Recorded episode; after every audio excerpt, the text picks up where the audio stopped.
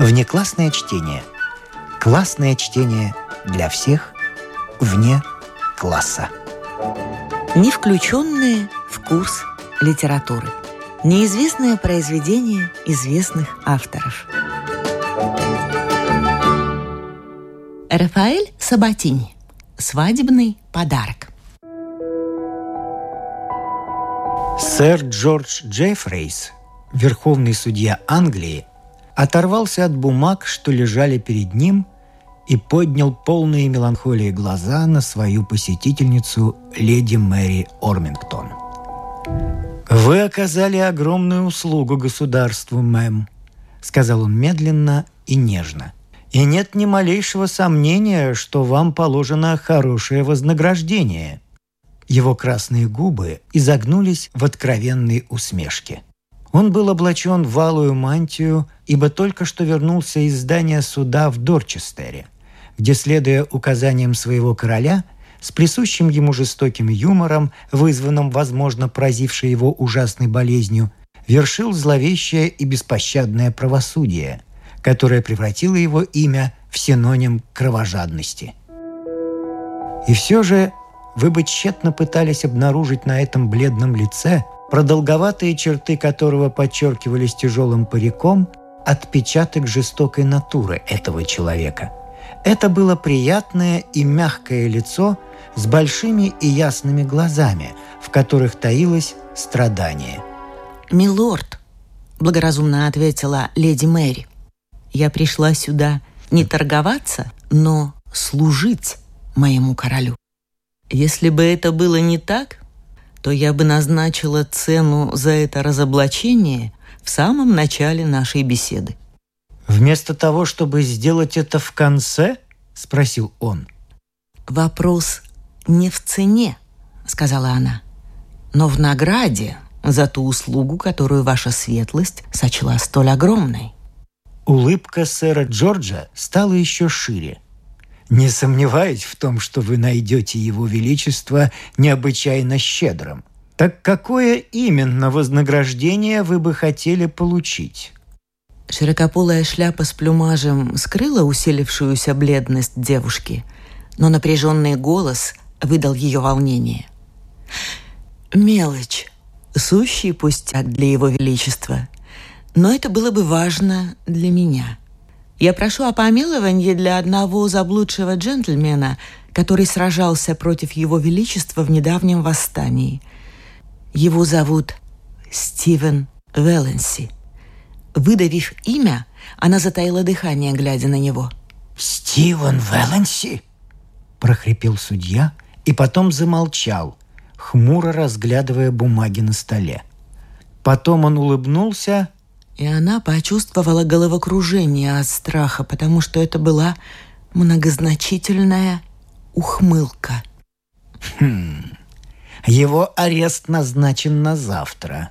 Нам известно, что он прячется в окрестностях аббатства Святой Марии. Отряд «Драгун» отправился на его поиски час назад. Это очень опасный и отчаянный человек – Судья поднял глаза и обнаружил, что она оперлась о стол. Ее лицо посерело, глаза расширились от страха. Он почувствовал несвойственную ему жалость и сочувствие к глупому молодому бунтовщику, за жизнь которого она просила. Ей повезло, что она пришла к нему именно сейчас. Боль, мучившая Джеффрейса в течение дня, утихла полчаса назад – когда заседание суда было отложено, и это привело его в добродушное настроение. К тому же просительница была весьма миловидной женщиной, а распутный верховный судья питал слабость к красавицам. Ее просьба противоречила всем тем обстоятельствам, которые он только что рассмотрел – Леди Мэри Ормингтон принадлежала к роду, преданному королю Якову, и только что доказала свою собственную лояльность, раскрыв детали заговора против его величества. «Вы просите многое», — произнес он, как будто возражая. «Но я и отдала многое», — ответила она, указав на бумаги. «Верно», — признал он.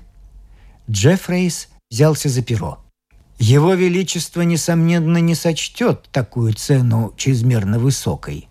Я соглашусь на это, но при условии, что мистер Велленси покинет Англию и останется за ее пределами в течение всего правления Его Величества, или, по крайней мере, пока Его Величество не сменит гнев на милость. «Я могу поручиться за него!» — воскликнула она радостно.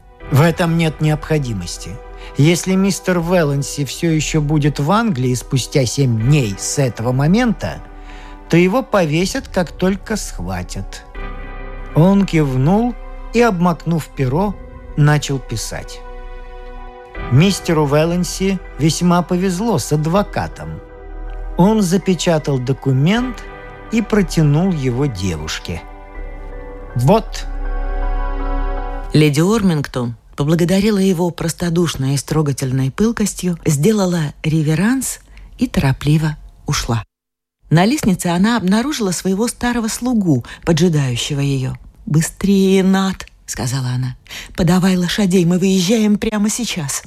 Спустя полчаса в той же самой комнате, где он принимал ее, верховный судья, изрядно выпивший, проклинал себя за то, что столь охотно согласился на такие условия. А еще через час, охваченный болью, он осыпал себя бранью за то, что вообще решил ее вознаградить. Тем временем, холодным сентябрьским вечером, леди Мэри, сломя голову, скакала в сопровождении своего одинокого грума. Весть о драгунах, посланных для ареста Велленси, услышанная от сэра Джорджа, заставляла ее спешить. Могло случиться всякое. Загнанный в угол Велленси мог оказать безрассудное сопротивление, выбрав гибель в бою, нежели смерть на виселице, которая ожидала его в случае поимки. Следовательно, она должна была опередить драгун – и добраться до его тайного места раньше них. У нее была хорошая лошадь, и она знала местность как свои пять пальцев. Мэри часто охотилась здесь с собаками, но никогда еще не скакала во весь опор с такой скоростью, как в этот сентябрьский вечер. И все это тревожило ее слугу. Она свернула с дороги и, как ему казалось, поскакала к аббатству Святой Марии напрямик, стараясь сократить путь настолько, насколько это было возможно для всадницы. Оранжевый небосклон перед ними постепенно становился лиловым, потом посерел. По мере того, как наступала ночь, на нем появлялись звезды. Но она продолжала неутомимо скакать вверх и вниз по холмам, по заливным лугам и вересковым пустошам, перепрыгивая через изгороди, пересекая ручьи и броды. Дважды лошадь спотыкалась и однажды даже сбросила ее, но леди мужественно продолжала путь. Леди Мэри была бесстрашной и отважной женщиной. И Над, старый грум, прекрасно знал, что сила духа его госпожи ничуть не уступала ее находчивости. Уже наступила полночь, когда две взмыленные спотыкающиеся лошади достигли гостиницы на границе Деваншира. Это был последний постоялый двор, где можно было остановиться на отдых. Но леди Мэри была готова ко всему на случай, если бы ее разговор с Джеффрейсом оказался не столь удачным. И пара выносливых пони уже ждала их там. Разрушив надежды Ната на то, что его госпожа проведет спокойную ночь в этом сарае. Сменив лошадей на более свежих, леди Мэри и Нат пересекли брод и поскакали дальше. На рассвете они очутились на склонах долины Оттер – Нежные золотистые лучи утреннего солнца озарили местность внизу. Они созерцали все еще спящее аббатство и сверкающую реку за ним. Всадники увидели дорогу, вьющуюся у подножья холма, и на протяжении всех тех миль, что открылись их взору, не было видно признаков драгун. Они обогнали их в своей безрассудной скачке. Девушка сочувственно посмотрела на своего измученного старого грума, но это не могло омрачить ее радости. Вся ее усталость исчезла в этот момент победы. В ее ясных глазах не было ни признака утомления. Щеки покрывал легкий румянец, а осанка оставалась настолько гордой и прямой, что было трудно поверить, будто она провела в седле всю ночь, проскакав 50 миль. Они осторожно спустились вниз по склону, пересекли город и направились к ферме около реки, которая находилась примерно в миле от аббатства Святой Марии перешли по каменному мосту, перегороженному воротами, которые, спешившись, распахнул над, и, поднимая клубы пыли, очутились прямо во дворе фермы. Яростно залаяла собака, Дверь распахнулась, и высокий грузный мужчина вышел на свет, чтобы встретить их. Он носил серые чулки из грубой шерсти и деревянные башмаки. Лицо было загорелым и бородатым, волосы тронуты сединой. Он выглядел недоброжелательно, но враждебность исчезла, как только его голубые глаза остановились на прекрасной женщине в платье для верховой езды из коричневого бархата. «Рановато для прогулок, мэм», Вместо приветствия сказал мужчина, и в голосе его чувствовалось подозрение. «На то есть причина, мистер Лейдж», — сказала она, спрыгивая на землю и бросив поводья Нату. «Я ищу мистера Велленси». Его лицо осталось невозмутимым. «Кого-кого?» — спросил он, как будто услышал это имя в первый раз. Она улыбнулась, направившись к крыльцу. «Мистера Велленси, говорю. Меня зовут леди Мэри Ормингтон. Он наверняка рассказывал тебе обо мне». «Нет, мэм», — ответил он, но отошел в сторону, уступая ей дорогу. И Мэри непринужденно прошла в холл. Это была длинная комната с низким потолком. Пол был вымощен камнем, а стены облицованы мореным дубом. Красноватые отблески отражались от поленьев, горевших в камине. Возле окна располагался открытый клавесин, на котором лежали листы с нотами. Посреди комнаты на столе лежали книги и стояла медная чаша с розами, аромат которых пропитал воздух. Для грубого фермера это место выглядело слишком утонченным. На маленьком приставном столике стоял высокий белый кувшин и стакан со следами от молока. «Вот это то, что надо!» — воскликнула ее светлость. «Я провела ночь в седле, и у меня во рту не было даже маковой росинки с тех пор, как мы выехали из Дорчестера. Она взяла кувшин наполовину полный свежим молоком, бросив недоверчивый взгляд на грязный стакан, поднесла кувшин к изящным губам и сделала долгий глоток. Фермер не сводил с нее глаз. Но вовсе не грациозная осанка или богатое одеяние и даже неблагородная красота ее лица вызвали столь пристальное внимание. Он был подозрительным по натуре, как все сельские жители, и таким же скрытным, особенно если что-то казалось ему опасным. Что если она шпион Джеффриса? В народе ходили зловещие слухи о его коварстве. А Вэланси был известным бунтовщиком. Люди короля пойдут на любую уловку, чтобы захватить его. Это было очень в их духе – подослать женщину для того, чтобы выяснить его местонахождение. Леди поставила кувшин и прервала его размышления. «Ну же, мастер Лейдж, может быть, вы сообщите мистеру Велленси о том, что я здесь?» «Вы знаете мое имя?» — тупо произнес Лейдж. «Мне сообщил его мистер Велленси. Он упоминал о вас в письмах». Он почесал голову, все еще сомневаясь. Но потом их разговор был прерван. Дверь в комнату распахнулась, и девушка заметив величественную незнакомку, застыла на пороге. Леди Мэри бросила на нее удивленный взгляд. Это была хрупкая девушка в серой домотканной одежде с черным шелковым поясом и глубоким воротником из белого батиста, не спадающим на грудь. Ее лицо покрывал легкий загар, красные губы слегка приоткрылись, в синих глазах отразилось удивление, и эти глаза, так похожие на глаза Джозефа Лейджа, выдавали ее родство с ним. Эта девушка от короны золотистых волос до кончиков изящных туфелек стала для леди Мэри объяснением всей той роскоши, с которой была обставлена комната. После того, как девушка рассмотрела ее светлость более внимательно, удивление в ее глазах сменилось узнаванием. Она шагнула вперед. «Леди Мэри!» Брови ее светлости приподнялись в изумлении. «Дитя мое!» «Откуда ты знаешь меня?» «Я видела ваш портрет. Стивен носит его в медальоне», — объяснила та, заставив леди Мэри потерять дар речи от удивления, услышав, с какой вольностью эта дочка Йомена отзывается о столь благородном джентльмене, как мистер Велленси. «Ну, тогда больше не о чем беспокоиться», — произнес Лейдж. Ваша светлость должна простить мою подозрительность, но очень уж не хотелось совать голову в петлю, ровно как и рисковать головой мистера Велленси. «Я понимаю», — ответила она. «Ну а теперь, когда вы во всем убедились, прошу вас, позовите мистера Велленси». «Позову, не беспокойтесь. Он проснулся засветло, чтобы пойти на рыбалку».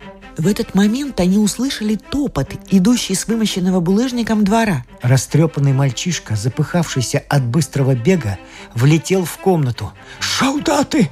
Шаудаты!» – выдохнул он в ужасе. «Там шаудаты! Около аббатства! И, и, и они ищут мистера Велленши! Вот!» Дочка Лейджа вскрикнула и, прижав руку к груди, будто пытаясь подавить внезапный испуг, побледнела, ее глаза были полны страха и ужаса. Леди Мэри, заметив все эти признаки глубокого волнения, почувствовала смутную тревогу. «Пошлите за ним немедленно!» — властно приказала она фермеру. Ему нечего опасаться. Солдаты не причинят ему вреда. Так и скажите ему от моего имени. И позаботьтесь также о моем конюхе, что ждет снаружи. Он провел всю ночь в дороге вместе со мной и до сих пор голоден. Йомен поклонился, Тон и манеры ее светлости побуждали к незамедлительному подчинению. Он повернулся и вышел вместе с парнишкой, который принес весть о драгунах. Ее светлость уселась в кожаное кресло около стола и принялась стягивать покрытые вышивкой перчатки для верховой езды. Люси Лейдж приблизилась к ней, сгорая от желания подробнее узнать о той защите, которую ее светлость пообещала для Стивена Велленси – и в то же время стесняясь ее властного и величественного вида. «Ваша светлость сказала, — пробормотала она, — что солдаты не причинят вреда вашему кузену». «Кузену?» — промолвила ее светлость, снова нахмурив точеные брови. Потом ее лицо прояснилось. «Да-да, да, я так и сказала». Судя по голосу, она не желала отвечать на дальнейшие вопросы. И Люси некоторое время колебалась, выбирая между страхом перед ее светлостью и желанием узнать побольше. В это время Мэри Ормингтон размышляла над сложившимся положением. Почему Велленси солгал этому ребенку и сказал ей, что леди на портрете, который он носил, была его кузиной? Ее светлость слышала, что Велленси принадлежит к тем мужчинам, которые редко женятся – Ей говорили о том, что он любит флирт, обладая неукротимой обходительностью, и она старалась упорно не верить этим слухам. И все же это, кажется, было доказательством.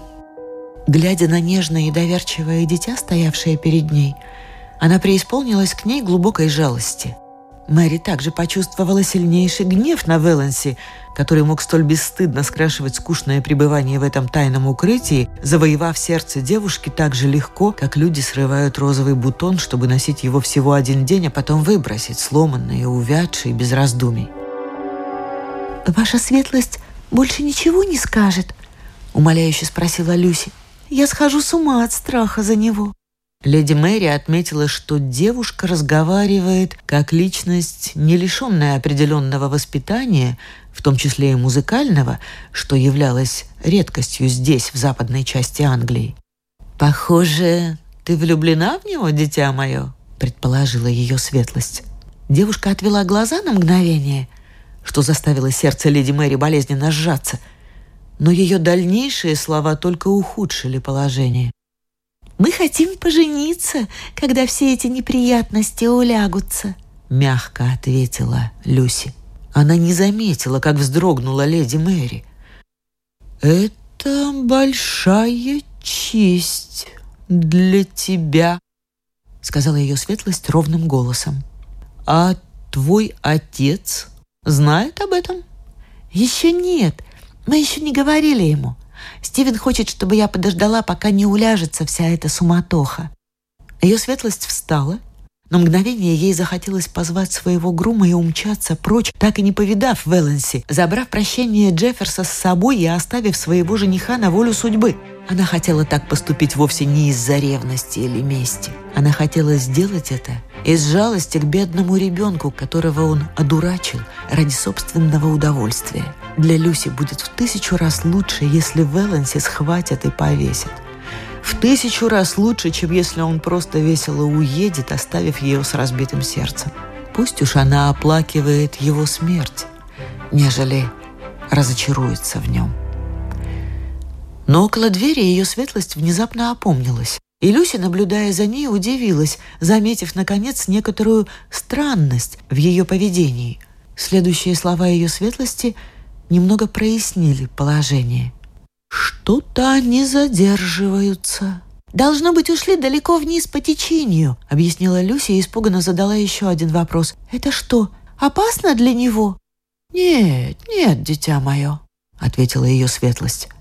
Она медленно вернулась к столу, снова уселась за него и попыталась вовлечь Люси в разговор про ее ненаглядного возлюбленного. Медленно, но верно, она выяснила все об этом — ее явная симпатия и отношения, которые, как полагала Люси, связывали ее с Вэланси, развязали язык девушки. Леди Мэри осознала, что все было так, как она и опасалась. Любовь этой девочки к Вэланси была близка к поклонению. Ее вера в него стала смыслом ее жизни. В своем сочувствии к Люси Мэри почти забыла пожалеть себя – она решила действовать под влиянием вдохновения, которое придавало ей силы с каждым словом, которое произносила Люси. Простодушная и открытая девушка даже не пыталась ничего скрывать от дорогой кузины Вэленси. Наконец, они услышали чьи-то шаги и чьи-то голоса. Через длинное решетчатое окно они увидели, как Вэленси пересекает мост вместе с Лейджем и вихрастым парнем. На плече он нес длинную удочку, а на поясе висела связка золотистой форели – Леди Мэри встала с места. «Иди, дитя мое», — сказала она. «Позволь мне поговорить с... Э, с мистером Велленси наедине. Я позову тебя». Люси задержалась на мгновение. Было очевидно, что она не хочет уходить, но, благоговея перед манерами ее светлости, она повиновалась, хотя и неохотно. Мгновение спустя, когда открылась дверь, и Велленси, высокий, стройный и загорелый, появился на пороге, в комнате осталась только его невеста.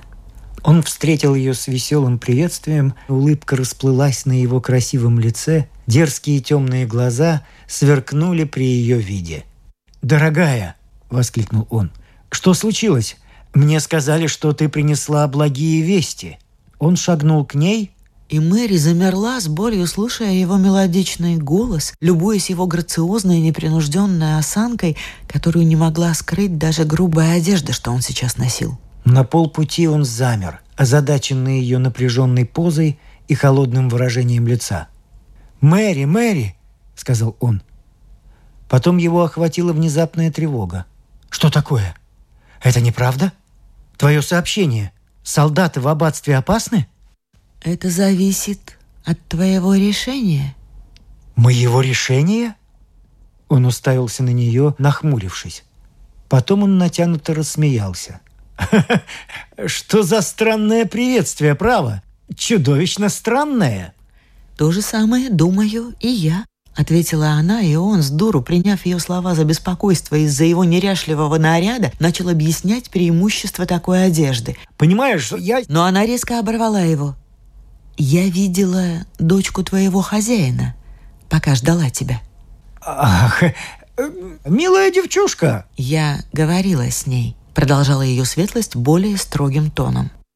«И что с того?» — сказал он, начиная наконец понимать, куда она клонит. «При чем здесь это?» И она сказала, что вы скоро поженитесь. маленькая дурочка. Глазам не верю, леди Мэри ревнует? Разве я могу ревновать того, кто, как выяснилось этим утром, мне чужой? Мужчину, которого я никогда не знала. Тот Стивен Велленси, с которым я была помолвлена, не имеет ничего общего с тем джентльменом, который сейчас стоит передо мной. Он существовал только в моем воображении. И эта иллюзия была разрушена в этой самой комнате совсем недавно. На его лице появился испуг – «Погоди, Мэри, погоди. Э, ты слишком торопишься. Ты не знаешь...» «Я уже знаю, как ты скрасил свое пребывание здесь. Люси все рассказала, потому что верила мне. Верила, что я твой добрый друг и кузина, как ты ей сказал». Он все еще пытался подойти к ней, протягивая руки – Боже, послушай, Мэри, разве я виноват в том, что эта глупышка сделала такие поспешные выводы? Все так, как я и предполагала, сказала она. Но он отмахнулся. Ничего не было. Она милый ребенок, невинная забава. Но не больше, поверь мне, Мэри. Я прогуливался с ней вдоль реки, разговаривал о любви и лунном сиянии. Но, может, поцеловал пару раз. Но клянусь своей душой, это все была только игра. Не сомневаюсь в этом, сэр. Ты бы играючи разбил ее сердце, и твоя утонченная совесть джентльмена была бы спокойна. Но ты не разобьешь ее сердце. Я не позволю, чтобы это случилось. Он подавленно уставился на нее. Она пояснила.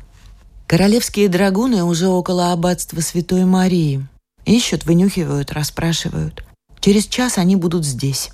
Они найдут тебя, и пусть будет то, что будет. Так будет лучше для нее. Пусть лучше она оплакивает твою смерть, чем твое предательство. Ну, а ты... По крайней мере, у тебя будет приятное воспоминание перед смертью. Он побледнел, невзирая на загар. «Разве не ты говорила о том, что мне ничто не грозит?» Она посмотрела на него в упор, и ее лицо было беспощадным. «Я ошиблась», — сказала она. «Ты в огромной опасности. И все же, если ты так любишь собственную жизнь, она будет твоей, если ты поклянешься посвятить ее счастью этого ребенка и выполнишь обещание, которое ей дал. «Но я ей ничего не обещал!» — загремел он, рассердившись. «Может быть, не на словах, хотя я в этом сомневаюсь, но ты заставил ее поверить в то, что любишь ее, и в то, что ты не лжешь». «Так и есть, черт побери! Но если любовь — это обещание жениться...» Она оборвала его на полуслове. Ваша философия не нуждается в длинных объяснениях, сэр. Я знаю, что она бесстыдная. Ты стоишь перед выбором между жизнью и смертью, и я жду твоего решения. Впервые за все время своего поверхностного и безответственного существования он почувствовал укол совести, вызванный стыдом от разоблачения, и некоторое время стоял в мрачном молчании – Потом раздраженно пожал плечами, что выглядело совсем по-мальчишески, и повернулся к окну. Некоторое время спустя он снова посмотрел ей в глаза, став спиной к свету так, чтобы тень скрыла выражение его лица. «Ты предлагаешь мне жениться на ней?» — спросил он, и его голос был полон недоверия. Я всего лишь предлагаю тебе выполнить свое обещание. Но это чудовищно, запротестовал он. Да, согласилась она. К тому же разве мы не помолвлены, ты и я? Я думаю, что достаточно ясно дала тебе понять, что ты свободен от этих обязательств. Но я не хочу этого, Мэри, воскликнул он возмущенно. Я люблю тебя. Ты моя жена, и я всегда любил тебя. Что же касается этой деревенской девчонки, чтобы не утонуть, неужели ты не понимаешь? Подумай сама, как я могу на ней жениться? Ну как? Ты же понимаешь, что это было всего лишь, ну, ум умопомешательство!» И Вэланси в расстройстве повернулся к окну, уставившись на мост и пыльную дорогу за ним. «Они приближаются, Мэри. Они идут! Солдаты!» «У тебя почти не осталось времени на принятие решения». Он посмотрел на нее, тяжело дыша, осознав, что она по-прежнему непреклонна. «Скажи мне, что я должен делать», — попросил он наконец. Она вкратце рассказала ему об условиях прощения. «Ты уедешь в Ирландию вместе со своей невестой», — закончила она. «Или я оставляю прощение при себе, и тебя повесят». «Ты не можешь так поступить». «Еще как могу», — сказала она, и когда он заглянул в ее строгие глаза, то понял, что она не блефует. Цокот копыт стал более отчетливым. Потом внутренняя дверь распахнулась, и на пороге возникла Люси. Ее лицо было пепельно-бледным, в голубых глазах вспыхивали гневные искры, но они не заметили этого, предположив, что она просто боится за своего возлюбленного. И Валенси больше беспокоился о себе в этот момент. Он обдумывал один коварный замысел. Да, он согласится на предложение леди Мэри и получит прощение. Но ему вовсе не обязательно выполнять свою часть договора после того, как все закончится. Конечно, это было бесчестно – давать обещание, не намереваясь сдержать его. Но все же ее светлость заставила его так поступить, подумал он обиженно. Она заставила его выбирать между большим и меньшим злом. И он выбрал меньшее. Пока он стоял, обдумывая все это, Люси не сводила с его лица яростного взгляда. Стук копыт приближался. «Да будет так, как ты хочешь», — сказал он внезапно. «И ты клянешься в этом?» — промолвила леди Мэри. «Клянусь честью, мадам», — ответил он без запинки. «Ну а теперь прощение». Леди Мэри вынула из-за корсажа полученный от Джеффрейса документ. Валенси протянул к нему дрожащую руку. «Нет», — сказала она, — «я предпочитаю вручить его твоей юной невесте». Люси заметила, как он вздрогнул, а потом повернулась к леди Мэри и взяла бумагу. «Надеюсь, он сделает тебя счастливой, дитя мое», — сказала ее светлость, но в ее глазах было сомнение и некоторая жалость. «Это мой свадебный подарок». Люси посмотрела на бумагу и издала короткий жесткий смешок, поразивший присутствующих. «О, о, я думаю, что это нечто большее», — сказала она. «Это цена, которую я плачу за свою свадьбу Цена, которую Стивен заплатил за свое умопомешательство. И она рассмеялась снова, в то время как леди Мэри и Веланси осознали с ужасом, что она слышала все, о чем они говорили. Но такая цена мне не нужна. Так что ты, Стивен, будешь избавлен от этой ужасной свадьбы. Пока она говорила, ее пальцы стеснули бумагу и смяли в ладони. А так как свадьбы не будет, то и подарок мне ни к чему. Она швырнула измятое прощение в огонь и в истерике рассмеялась еще громче. Вэланси, выругавшись, ринулся спасать бесценный документ. Но горстка пепла. Вот и все — что осталось от него, как символ жизни, которую он столь беспутно растратил. Копыта прогремели по вымощенному булыжникам двору, и тяжелый удар сотряс дверь.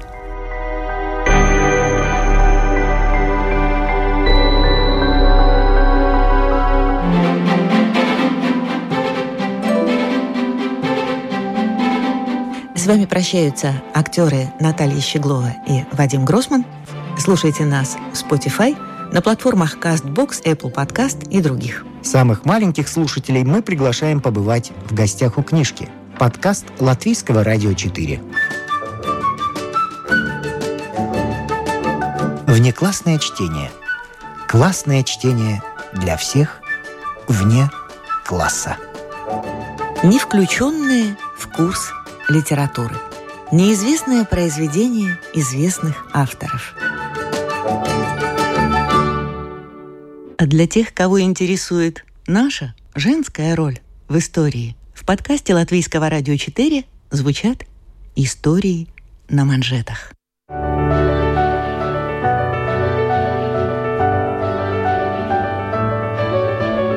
О знаменитых дамах своего да и нашего времени – о тех, чья жизнь стала отражением эпохи, об участницах или свидетельницах поворотных моментов в истории человечества, истории на манжетах. Ссылку на этот подкаст вы найдете в описании сегодняшнего эпизода. Этот и другие подкасты Латвийского радио 4 вы найдете в Spotify, а также на платформах CastBox, Apple Podcast и других –